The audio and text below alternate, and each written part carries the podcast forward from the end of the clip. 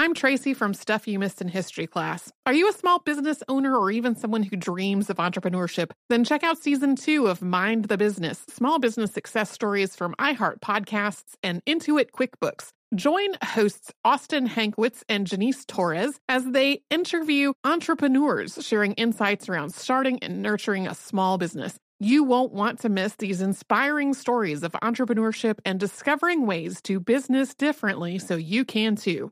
Planning your next trip? Choice Hotels family of 22 brands has over 7,400 locations and the perfect hotel for any traveler you want to be. Like a Cambria hotel serving up locally inspired craft cocktails for all my folks who maybe want to meet up and talk about Mad Royals. Check into a Radisson hotel with flexible workspaces for you strivers who listen during business travel. Or a Comfort hotel with free hot breakfast, family friendly pools, and big spacious rooms for the parents who listen with their kids and need a little retreat. What are you waiting for? Join Choice Privileges and start earning points toward your next stay. Find a stay for any you when you book direct at choicehotels.com, where travels come true.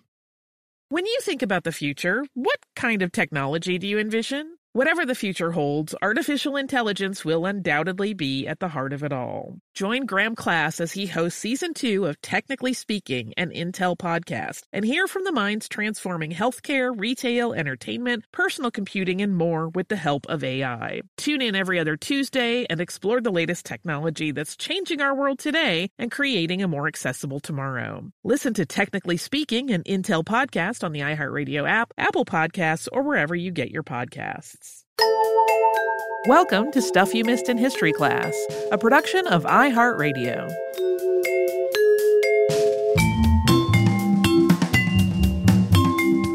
Hello and welcome to the podcast. I'm Tracy V. Wilson. And I'm Holly Fry. Uh, if you listen to the listener mail segments at the end of our episodes, you might remember that Kristen wrote in about a Marie Laurencin exhibition at the Barnes Foundation in Philadelphia I did indeed manage to get down there before it closed on January 21st. Uh, it was absolutely worth it, even though I had some weather related travel stress and I picked up a cold that has been lingering for nearly three weeks now. If you're like Tracy, that's COVID. It's not, it's not COVID. Negative for COVID, including on a molecular test. Not COVID. Anyway, though, uh, the exhibit's introductory signage included this quote, Before and after the war, Laurencin attended salons inspired by the ancient Greek poet Sappho, held at the Paris home of lesbian writer Natalie Clifford Barney. And standing there in the museum, I was like, okay, I'm taking that as a message from the universe to finally do an episode on Natalie Clifford Barney. Her name has come up before, including in our episodes on both Marie Laurencin and Colette, who we talked about last year. And then she's also, she was connected to a bunch of other people we have talked about in the past, including Isadora Duncan, Edna St. Vincent Millay, and Gertrude Stein and Alice B. Toklas. And then every time her name comes up, in something that I'm researching. I'm like, we got to do an episode on her sometime. And so now we finally are. I did not mean for this to be a two part episode. I got to the end of my note taking phase, and what I did not even feel like were particularly like I didn't feel like I was taking overly detailed notes, but I got to the end of notes and I had a word count that was already a whole episode, and I was like, oh, I'm in trouble. um, so this became two parts. Today, we are going to talk about Natalie Clifford Barney's upbringing, her young adult life in Paris, and then the death of her father, leaving her independently wealthy. And then next time on Wednesday, we will talk about the Paris salon that she became really famous for. Natalie Clifford Barney was born in Dayton, Ohio on October 31st, 1876. She loved that this was her birthday. She felt like her life contained a lot of duality, so she liked that October 31st had connections to both Christian and pagan observances. Later, she also developed an affinity for astrology and numerology, and she formed a club called the Scorpions, after their astrological sign of Scorpio, for people with the same birthday. And one of the other members of that club was Marie Laurencin. Natalie was the first daughter born to Albert Clifford Barney and Alice Pike Barney, who were both from wealthy families. Albert's father had made a fortune manufacturing railway cars, including for the Pullman Company.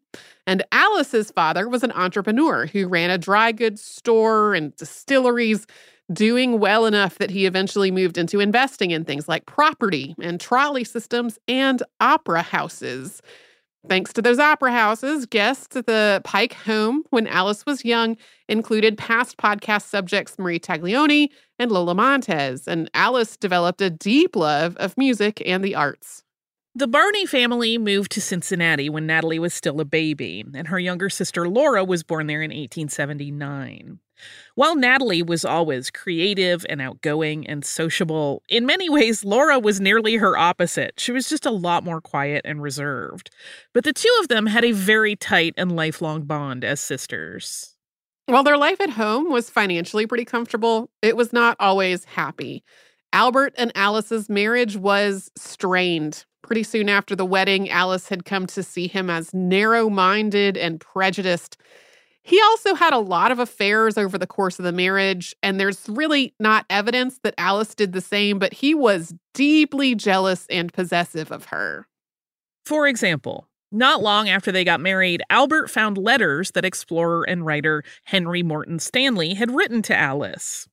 Henry and Alice had met in New York when Alice was 17 and Henry was 33, and he eventually proposed, but Alice's mother had sent her back to Dayton to separate the two of them. When Albert found these letters, Alice insisted they were nothing to be threatened by, but he made her burn them all while he was watching.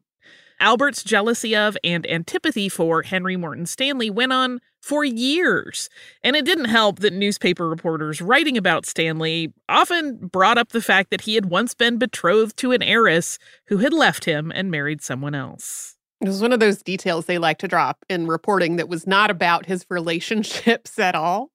Uh, they just throw that in there. Albert's behavior could also be really frightening, especially when he was intoxicated. Once, after he had a fight with Alice, he took Natalie and Laura out of the house and boarded a train with them, and then threatens to kill all three of them by throwing them off of it. He only stopped when Natalie grabbed the emergency brake and threatened to pull it and make a scene. When Natalie and Laura were still young children, the family started spending their summers at seaside resorts. When Natalie was six, she had a formative experience while they were in Long Beach, New York. Natalie was trying to run away from a pack of boys when a tall man came to her rescue and picked her up. That tall man turned out to be Oscar Wilde, who was in New York on a North American tour. Natalie later called this her first adventure. This was a formative moment for her mother, too. The next day, Oscar Wilde showed up at the beach and struck up a conversation with Alice. They were essentially strangers, but they wound up having this really intimate discussion about Alice's life and her marriage.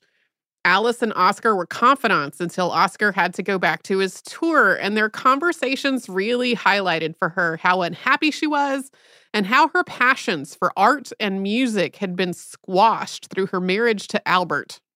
Soon after, Alice convinced Albert to take a trip to Europe under the guise of looking for a boarding school for the girls to attend when they got a little older. Albert was of the opinion that a European education would be necessary for the girls to attract suitable husbands, so he agreed to this trip. But Alice also had another goal in mind, which was figuring out how she could get herself to Europe to study painting. About four years later, in 1887, Albert's mother died, and Albert inherited enough money that the family became really wealthy. This was wealthy enough to actually afford the kind of lifestyle they'd been living for the last few years and to kick it up a notch. Not long after the estate was settled, Albert started construction on two new homes. One was the family's main residence in Washington, D.C., the other was a summer cottage in Bar Harbor, Maine. Although the word cottage has connotations of something small and quaint, a lot of the so called cottages built in North America during the Gilded Age were quite the opposite. They were literally mansions. This Bar Harbor cottage, known as Ban-y-Bryn, had 27 rooms, including seven bedrooms just for the servants. This was also the year that Natalie and Laura were sent to boarding school in France, to a school called Les Ruches, which they had visited on that earlier trip to Europe. Natalie was 11 at this point and her sister was 7, and Alice convinced their father that since they were so young and had never been away from home like this before, that she should go to France as well and rent an apartment in Paris. Although this was really about her getting away from Albert and getting to study painting, this transition really was hard for the girls. When their parents had first tried to drop them off at the school, they were both so upset that the family wound up going back to Paris for a while before trying again. Yeah, this is also like the pattern for the rest of Alice's life was finding reasons, like finding reasonable explanations for her to be in Europe studying painting instead of back in the United States with her husband. There was an irony in this choice of boarding school, though. As we said, in Albert's mind, this education was going to help his daughters attract suitable husbands. And Les Ruches was a prestigious school. Its curriculum was focused on the kinds of subjects that were considered appropriate for the future wives of rich men. So things like languages, music, poetry, deportment, and drawing. But the school's founder, Marie Souvestre, also, she thought that girls should be able to think for themselves. By the time Natalie and Laura enrolled at the school, she herself had moved on to start a school outside London, uh, where one of her students would be the famously headstrong Eleanor Roosevelt. But the school was still very focused on teaching girls to make their own decisions and to think about things logically and rationally this school they were sent to in France was really not one that was going to teach them to be obedient to their parents or subservient to future husbands. Meanwhile, Alice Barney was making a serious study of art.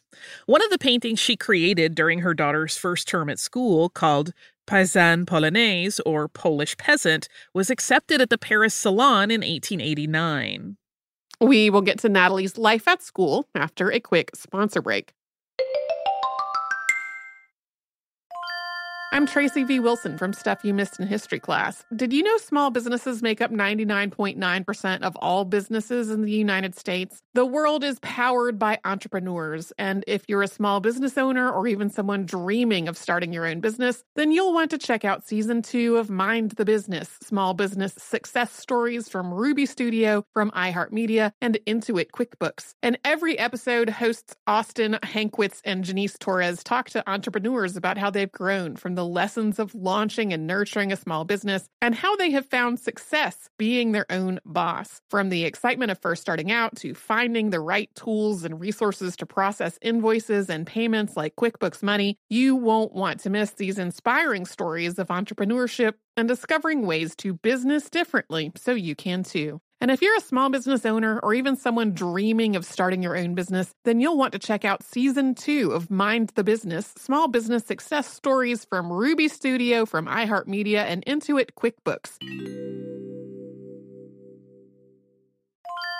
Planning your next trip? Choice Hotels has a stay for any traveler you want to be with 22 brands and over 7,400 locations. Whether you're a business traveler, a family road tripper, someone who wants to seek out history and maybe make your own, or just planning a quick getaway, Choice Hotels has a stay for any you. Like a Cambria Hotel, where you can be a cocktail connoisseur and sip locally inspired craft beverages at downtown locations in the center of it all. This is a fun way to visit cities with a lot of history and a lot of fun in mind. Or a Radisson Hotel for all our productivity powerhouses out there. With flexible workspaces and on site restaurants, you'll get the most out of your work trip. You'll get the coffee, the Wi Fi, and the work done. And we can't forget about comfort hotels. Imagine you're a family road tripper waking up in your big, spacious room and then heading down to a free hot breakfast for the entire family, including waffles. So you'll be well fed and ready for the day's adventure, even if that's just relaxing. After that, you're spending all afternoon relaxing by the pool. You deserve it. What are you waiting for? Join Choice privileges and start earning points toward your next stay. Find a stay for any you. Book directly at choicehotels.com, where travels come true.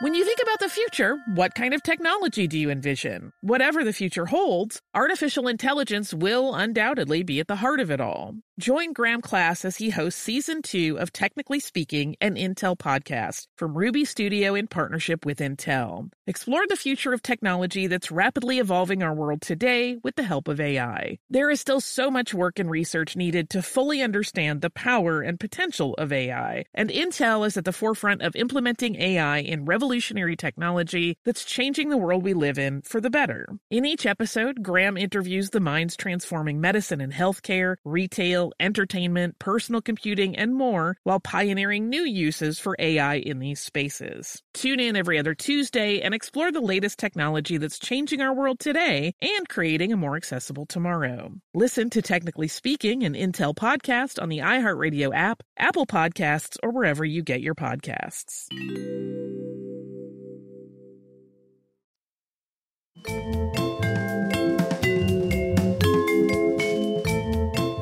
While in school at Les Ruches, Natalie Clifford Barney was an excellent student in some subjects, kind of an okay student and other ones. It seems like it really depended on whether this interested her or not. She had started learning French from a governess earlier in her life, and French was the only language allowed to be spoken at Les Ruches. This put her on the path to becoming a fluent speaker of both French and English, and most of her later writing was in French. Natalie wrote and played the violin, and she also played tennis and croquet, and she spent as much time as she could riding horses. Horseback riding was one of her great loves in life. She also became increasingly free spirited and rebellious. So, things like refusing to wear corsets and insisting on riding astride on her horse instead of side saddle, as women and girls were expected to do. And she also realized that she was attracted to other girls. We have talked on the show before about how, for much of the 19th century, there was a lot of stigma around lesbianism in adult women, but it was simultaneously considered normal and healthy for girls to have physically affectionate relationships and even crushes on one another. This was thought of as sort of a necessary step in becoming a good wife to a man, and people only started to regard these relationships with suspicion if girls got too old for it or if their relationships were too intense. But by the time she was about 12, Natalie understood that her attraction to girls was not just part of her childhood that it would be central to her entire life. Although Natalie had crushes and flirtations at Les Ruches, it seems like the first time another girl returned her affections in the same way was in Bar Harbor in 1893. Eva Palmer's family also summered there, and she and Natalie had become friends a few summers before. When their relationship moved from platonic to physical, Natalie was 16 and Eva was 19. Their first sexual experience together was after Eva read a poem by Sappho at a variety show. She read this in its original Greek. So, unless they knew Greek, the people in the audience were not really aware of its significance. Can't imagine there were a lot of people fluent in Greek. Probably not. For the next couple of years, Natalie traveled back and forth between Europe and North America, and she spent some time at a finishing school in New York. Although there were a number of women's colleges by this point, she never really aspired to go to one of them. And she also did not aspire to get married. Seeing the realities of her parents' marriage had made her wary of the whole institution, and seeing how her father behaved while drunk also led her to avoid alcohol. Getting married was the expected path for her, though, and since she was witty and vivacious, beautiful, and very rich, she attracted plenty of suitors. She liked the attention, she liked to flirt, but she she made it clear that she was not interested in these men. But then in 1895, she met Robert Kelso Cassatt, nephew of Mary Cassatt, and he fell deeply in love with her.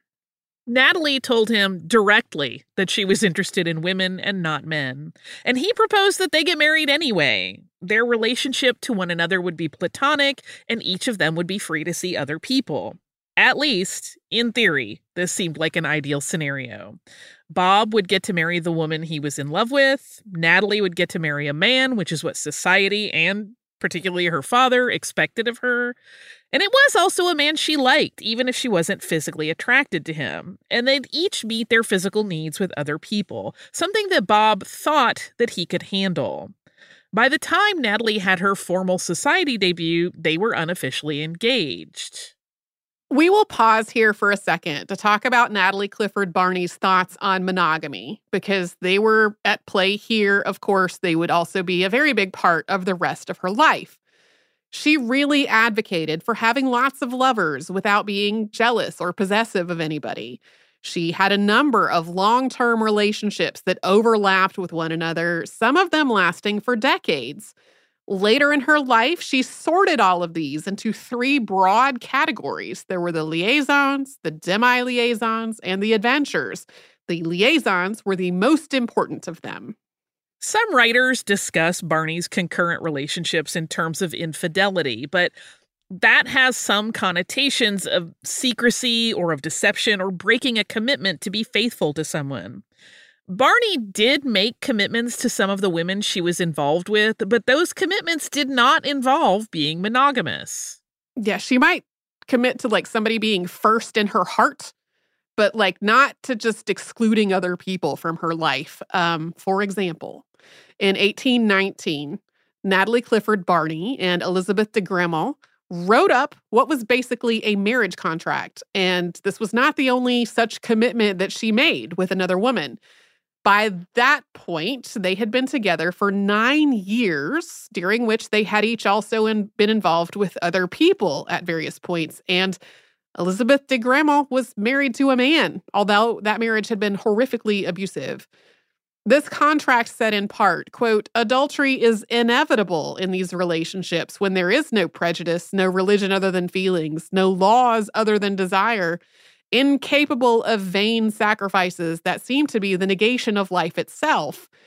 This contract later went on to say, quote, since the danger of affairs is ever present and impossible to foresee, one will just have to bring the other back, neither out of revenge nor to limit the other, but because the union demands it. No other union shall be so strong as this union, nor another joining so tender, nor relationship so lasting. The term polyamory would not be coined until about two decades after Barney's death, and today polyamory has its own vocabulary and cultural elements that absolutely had not developed at this point. But there were some similarities in terms of the idea that everyone in these relationships was meant to know about the other partners, to consent to being involved, and to approach it all with a sense of trust. But all of that is way more true in terms of how Barney conceptualized these relationships than how they actually worked in practice.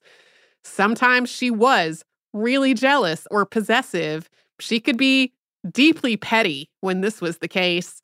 There were times when she would try to keep her partners from seeing other people or from seeing specific other people. And then there were also times when one of her partners, who had at least theoretically agreed to this kind of open relationship, did the same thing to her. Sometimes somebody thought they would be okay with Barney's other relationships until they were actually in the middle of a relationship with her. Uh, at various points, there was just a lot of drama and mess and angst.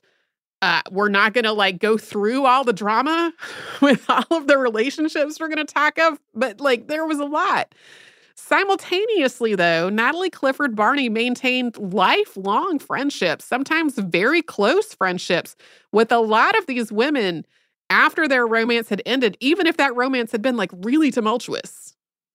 So, to return to the timeline, one of the people who thought they would be okay with Barney's other relationships but turned out not to be was Bob Cassatt. He visited her in Paris in the spring of 1899, so about four years into their relationship. By that point, their engagement was considered official enough that Barney was allowed to be out with him unchaperoned. They met up with a woman named Carmen Rossi, who was one of Alice Barney's favorite art models. By this point, Alice Barney had studied painting with James McNeill Whistler and was hosting a salon out of her Paris apartment.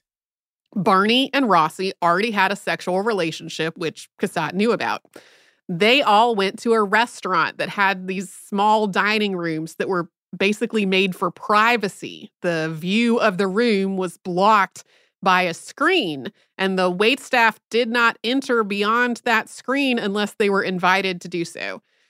Rossi and Barney became increasingly affectionate with each other, so Cassatt decided that he would leave them alone for a little while. He did not actually leave the room, though. He watched what they were doing from behind that screen and eventually started audibly sobbing. This led to an argument between him and Barney. She was really frustrated by the fact that he was the one who suggested they have a sexless open marriage, and now, the very first time he had experienced firsthand what that would mean, he was breaking down and describing it as unbearable. Their engagement was not immediately over, though. Natalie's father had started to make some preliminary plans for the wedding and for how her dowry would be handled by the time Bob apparently decided he was not up for this after all, and he doesn't seem to have formally told her that it was over. She soon learned from friends, though, that he had married Amanda Drexel Fell, known as Minnie, in January of 1900. We'll get to some things that were happening simultaneously in Natalie's life after we pause for a sponsor break. I'm Tracy V. Wilson from Stuff You Missed in History class. Did you know small businesses make up 99.9% of all businesses in the United States? The world is powered by entrepreneurs, and if you're a small business owner or even someone dreaming of starting your own business, then you'll want to check out season two of Mind the Business Small Business Success Stories from Ruby Studio, from iHeartMedia, and Intuit QuickBooks. And every episode, hosts Austin Hankwitz and Janice Torres talk to entrepreneurs about how they've grown from the lessons of launching and nurturing a small business, and how they have found success being their own boss. From the excitement of first starting out to finding the right tools and resources to process invoices and payments like QuickBooks Money, you won't want to miss these inspiring stories of entrepreneurship and discovering ways to business differently so you can too. And if you're a small business owner or even someone dreaming of starting your own business, then you'll want to check out season two of Mind the Business Small Business Success Stories from Ruby Studio, from iHeartMedia, and Intuit QuickBooks.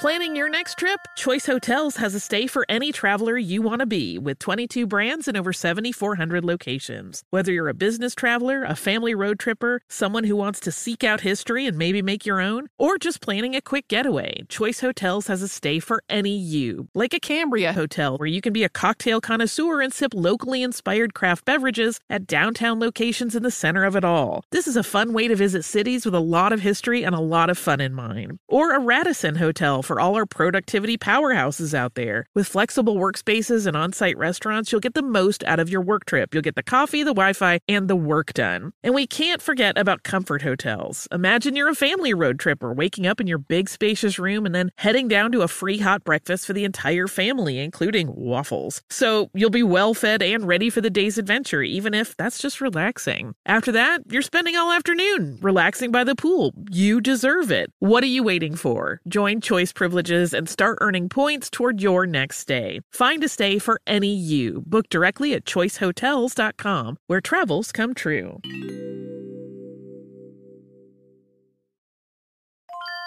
When you think about the future, what kind of technology do you envision? Whatever the future holds, artificial intelligence will undoubtedly be at the heart of it all. Join Graham Klass as he hosts season two of Technically Speaking, an Intel podcast from Ruby Studio in partnership with Intel. Explore the future of technology that's rapidly evolving our world today with the help of AI. There is still so much work and research needed to fully understand the power and potential of AI, and Intel is at the forefront of implementing AI in revolutionary revolutionary technology that's changing the world we live in for the better. In each episode, Graham interviews the minds transforming medicine and healthcare, retail, entertainment, personal computing, and more while pioneering new uses for AI in these spaces. Tune in every other Tuesday and explore the latest technology that's changing our world today and creating a more accessible tomorrow. Listen to Technically Speaking, an Intel podcast on the iHeartRadio app, Apple Podcasts, or wherever you get your podcasts.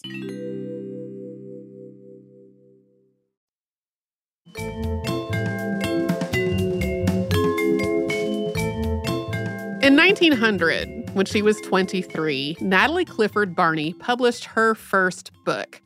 This was a chapbook length collection of poetry called Quelques Portraits Sonnets de Femmes, or Some Portrait Sonnets of Women. This had four illustrations that were created by her mother, Alice. There are a bunch of accounts that say that Alice didn't know that these were love poems to women. Um, I kind of feel like that was only really possible if she just didn't read it, although there were some early reviews of the book that seemed to have been oblivious to that aspect of it. A number of these poems were dedicated to specific women, although only by their initials. Those women included Natalie's first love, Eva Palmer, and Pauline Tarn, who wrote sapphic poetry under the pen name Renee Vivien. We have not mentioned Pauline yet, but she and Natalie had started seeing one another in 1899. There was also one to actor Sarah Bernhardt, following her appearance in the role of Napoleon II in the play L'Aiglon. In the words of a Washington Post article on Natalie and her sister Laura that was published 11 years later, quote, those poems scandalized Washington. They were written in French. The French was very good, but the tone of the verse was very unconventional. According to Barney, at some point, a New York City gossip magazine called Town Topics, the Journal of Society, published an article about this book that was called Sappho Sings in Washington. This magazine really existed, and Barney mentioned this article and the furor that it caused a number of times in her own writing. But biographer Suzanne Rodriguez, author of Wild Heart, Natalie Clifford Barney, and the Decadence of Literary Paris, was not able to find an actual copy of it. At some point, though, Natalie's father, Albert, read the article and was outraged and boarded a ship to Europe, where he stormed the publisher's office in Paris and demanded to buy all the remaining copies of the book and the printing plates so that he could destroy them. Then he shamed his wife for her having been involved with it. Alice was initially disgusted and horrified at the realization of what this book was about and what that meant about her daughter she eventually seems to have like come to see her daughter's sexuality as part of who she was but their relationship was always really complicated after this and it also seems like alice felt conflicted about it for the rest of her life like 20 years later when alice was in the middle of some drama of her own she was supposed to stay with natalie in paris for a while but after they had a series of arguments, Alice abruptly changed her mind and she said outright that she disapproved of Natalie and that staying with her at her house would make it seem otherwise. In spite of her parents' reactions and the fact that some of her society friends back in Washington, D.C. cut ties with her, Natalie kept living her life in the way that she wanted to live it. In addition to her relationship with her mother's art model, Carmen Rossi, in 1899 she had started seeing courtesan Liane de Pougy. Natalie had seen Liane while driving in a carriage with a male friend, and she had been instantly captivated. She bought a page costume and went to visit her, saying that she was a page of love sent by Sappho. These two women gave very different accounts of how this was received in each of their written works. In Liane de Pougy's Idylle Saphique, Barney was frivolous and worshipful. But in Barney's Memoir Secret, she told de Pougy that she should stop being a courtesan, and de Pougy was so insulted by this that she demanded that Barney leave. Uh, this was a case where, like, Barney supported the idea of a woman's autonomy over her own body, but de Pougy's work as a courtesan, especially with male clients, really bothered her, and she kept trying to get her to stop. Barney wrote her Memoirs Secrets in the 1940s and did not publish them, but Liane de Pougy published her Idylle Saphique in 1901. And this novel is often described as a thinly veiled autobiography, and it's one of a number of thinly veiled autobiographies that Natalie Clifford Barney would either feature in or write herself during her lifetime. Liane de Pougy was a famous courtesan, and this book was scandalous, so of course it was also a bestseller. People in Paris knew that the rich American woman depicted in the book was Natalie Clifford Barney. She started to develop a reputation as a notorious pursuer of women. Her relationship with Pauline Tarn, also known as poet Renee Vivien, started in 1900. When it came to things like their love of poetry, they were really well matched, although it is generally agreed, including by me, that Renee Vivien was a much better poet than Natalie Clifford Barney was. Uh, beyond that, though, their differences caused some challenges in their relationship. Natalie was such a socialite and she loved to go to parties and play host and make friends. But Pauline was almost reclusive. At one point, they took a trip to Maine together, and Pauline apparently intentionally did not bring any gowns with her, which were required to go to the formal dinners in the evenings on the ship.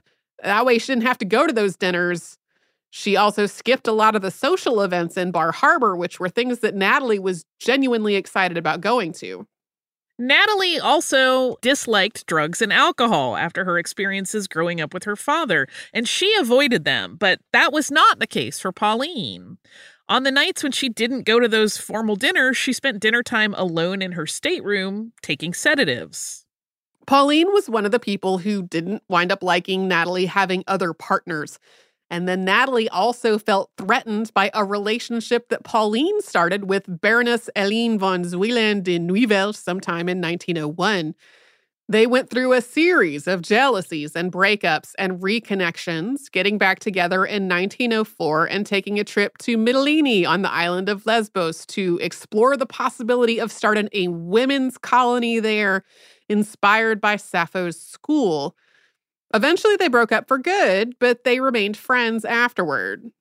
Sometimes Natalie Clifford Barney is framed as having been immensely cruel toward Pauline Tarn, driving her to try to take her own life.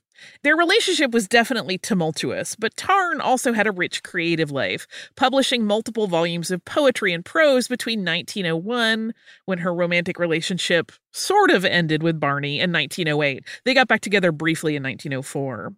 Her long term relationship with Helene ended in 1907 when Helene left her for another woman. Tarn tried to take her own life in 1908, and then she died in 1909 at the age of 32 after a serious illness that was influenced by both heavy drug use and anorexia. Along with her mother and sister, Natalie Clifford Barney is sometimes also blamed for contributing to her father's death. Albert had been noticeably unwell as early as 1899, and he had a heart attack in 1902 this was actually his second heart attack, and it was not long after getting into a dispute with Alice and Laura over their involvement with the Baha'i faith. He went to Europe to try to recuperate from this heart attack in some of its health spas. Honestly, this seems like a bad idea to me because that put him a lot closer to the stress of all the gossip about Natalie and her life in Paris. He eventually developed pleurisy there and got too sick to be able to make the voyage home. And he died in Monte Carlo after another heart attack later on that year. Albert Barney left an estate with a value of about $9 million to be held in trust, with the income from it to be divided evenly among his wife and two daughters. That made all three of these women independently wealthy, which of course changed all of their lives considerably. And uh, we will be talking about that more in our next episode. Uh, and before listener mail, I have a correction because a couple of people have pointed out that in our episode on Emily Warren Roebling, uh, I say she died in 1893. And then I also, we also say she died in 1903. Um, 1903 is the correct date uh, I tried to go figure out how did I make that mistake because that's not even like a typo. That's a fully different century. I don't know how I made that error. Yes, Emily Warren Roebling died in 1903, not 1893, and I got it in there two different times because at like I put 1893 there for some reason. I don't know why. And then I picked up that same wrong year later on in the episode. Uh, so sorry about that. Um, listener mail we have is from Eva, and Eva wrote to say, I just listened to the Mourning Dove behind the scenes.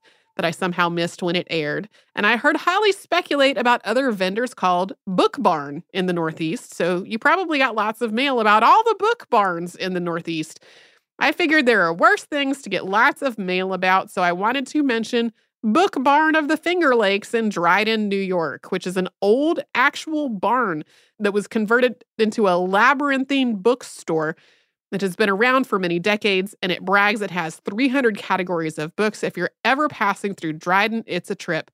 And then uh, Eva sent a uh, link to a video um, on YouTube about the book barn of the Finger Lakes in Dryden, New York. We did get a couple of emails about various book barns. Um, I liked this one in particular because, like, the crowded, very tall shelves uh, reminded me of a couple of used bookstores that I have been in in my life. Um, I, I have a fondness for them. Um, and this one in particular, I was like, oh, I can sort of imagine myself in there, even though I have never been to that particular bookstore before. So thank you so much for that email and the link to the video. I did not watch all of it, but I did watch part of it. Uh, if you would like to send us a note about this or any other podcast, we're at historypodcast at iheartradio.com. And we are on social media at Missed in History, and you can subscribe to our show on the iHeartRadio app and wherever else you'd like to get your podcasts.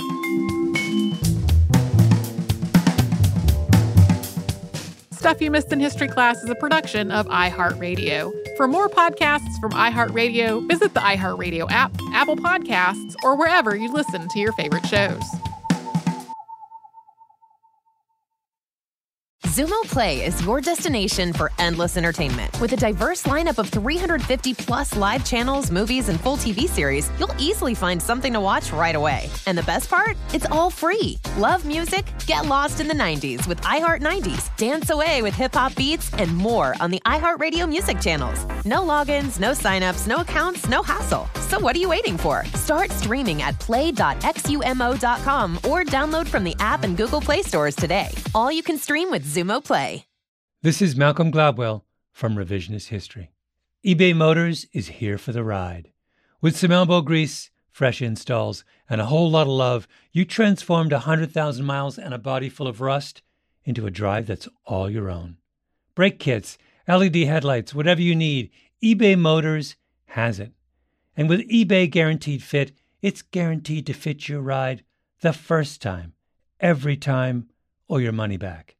Plus, at these prices, you're burning rubber, not cash. Keep your ride or die alive at ebaymotors.com. Eligible items only, exclusions apply. The wait is almost over. Get ready for the 2024 NFL season as the full schedule is announced. Every rivalry, every rematch, every rookie debut, every game revealed. The 2024 NFL schedule release, presented by Verizon, coming in May. Live on NFL Network, ESPN2, and streaming on NFL Plus. Terms and conditions apply to NFL Plus. Visit NFL.com slash schedule release to learn more.